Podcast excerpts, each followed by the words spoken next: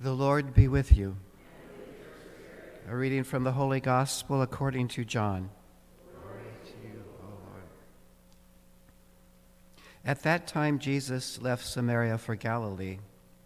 For Jesus himself testified that a prophet has no honor in his native place. When he came into Galilee, the Galileans welcomed him, since they had all seen all he had done in Jerusalem at the feast, for they themselves had gone to the feast. Then he returned to Cana in Galilee, where he had made the water wine.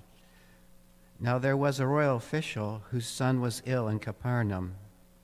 When he heard that Jesus had arrived in Galilee from Judea, he went to him and asked him to come down and heal his son, who was near death. Jesus said to him, Unless you people see signs and wonders, you will not believe. The royal official said to him, Sir, come down before my child dies. Jesus said to him, You may go, your son will live. The man believed what Jesus said to him and left. While the man was on his way back, his slaves met him and told him that his boy would live. He asked them when he began to recover. They told him, The fever left him yesterday about one in the afternoon.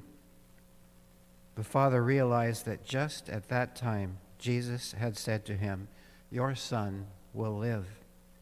And he and his whole household came to believe. Now, this was the second sign Jesus did when he came to Galilee from Judea.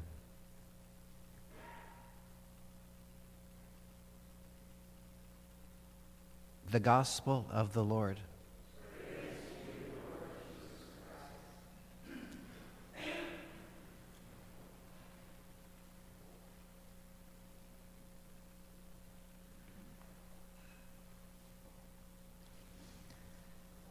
I think one of the things in my time here with all of you that, that we've probably talked about the most, just together or individually, is that reality of uh, a lot of our family members or those closest to us not, not believing in the Lord. You know, it's something that, of course, was a reality for Brother Rufino and I within our own family members, you know, sometimes some of our own siblings. And, uh, you know, we hear that reminder, of course, in the very beginning here about, you know, a prophet being heard in its native place. It's amazing how many times I or Brother Rufino has spoken to his brothers about the faith. He has two brothers and two older brothers. And they're like, oh, that's really nice. That's really nice, brother Rufino, you know. And it's like, I'm just going to go living my life the way I want again, you know, and stuff. You think that you give the most convincing argument in the world, and you know, and you're like, you see what I'm saying? Heads are nodding and everything like that. And it's just like, well, that was a nice conversation, and then moving on into, uh, you know, other ways. And we have that experience, but we shouldn't really be surprised by that, right? Because it existed in Jesus' day.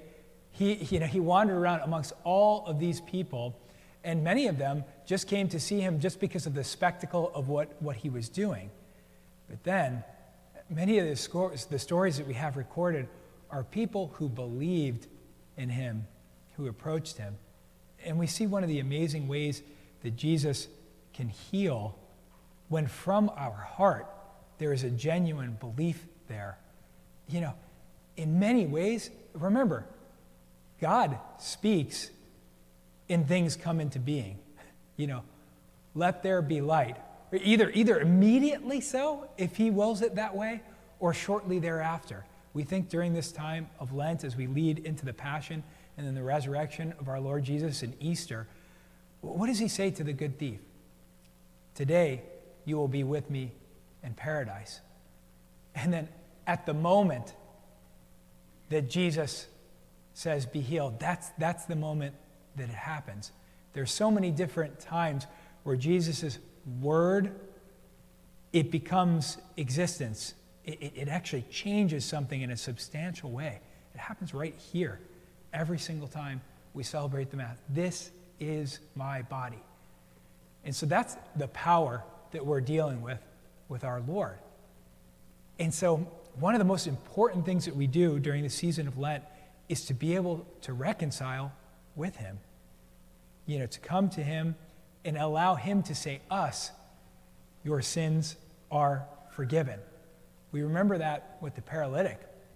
Again, many people are around. It's a huge spectacle surrounding in the house. And for those of you who've watched The Chosen, that was actually one of my favorite episodes because I felt it was so well depicted of the healing of the paralytic. All these people, the religious leaders, and Jesus can he can see their thoughts. He knows what they're actually thinking, although they're not speaking. And he says, so that you know that the Son of Man has the authority to forgive sins. You know, he tells them, this is what I'm here for, and this is what I can do. I can forgive sin. Your sins are forgiven. Pick up your mat and walk. And it happens. But those who approached him approached him with a heart, a disposition that is open to him.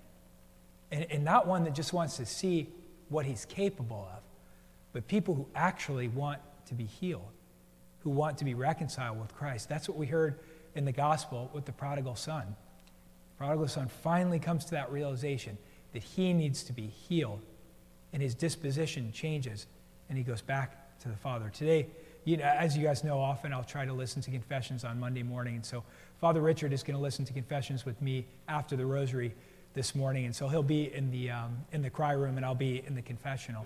And so now you have you have two priests who want to hear your confession. So if you want don't want to the line in a week or so for the Lenten penance service, this is a great chance to go today. But uh, but remember that it's our disposition, it's our desire to be healed by Christ, and to know that He can in fact do it.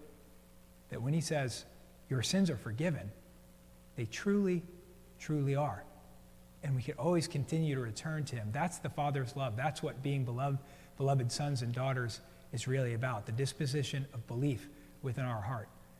And if we are healed, if we are fed by him, then when we go back out into the world, we can be light for others. Those of our friends and family who don't believe, we hope that through the action of Christ through our life, that we can heal other people. God bless you all.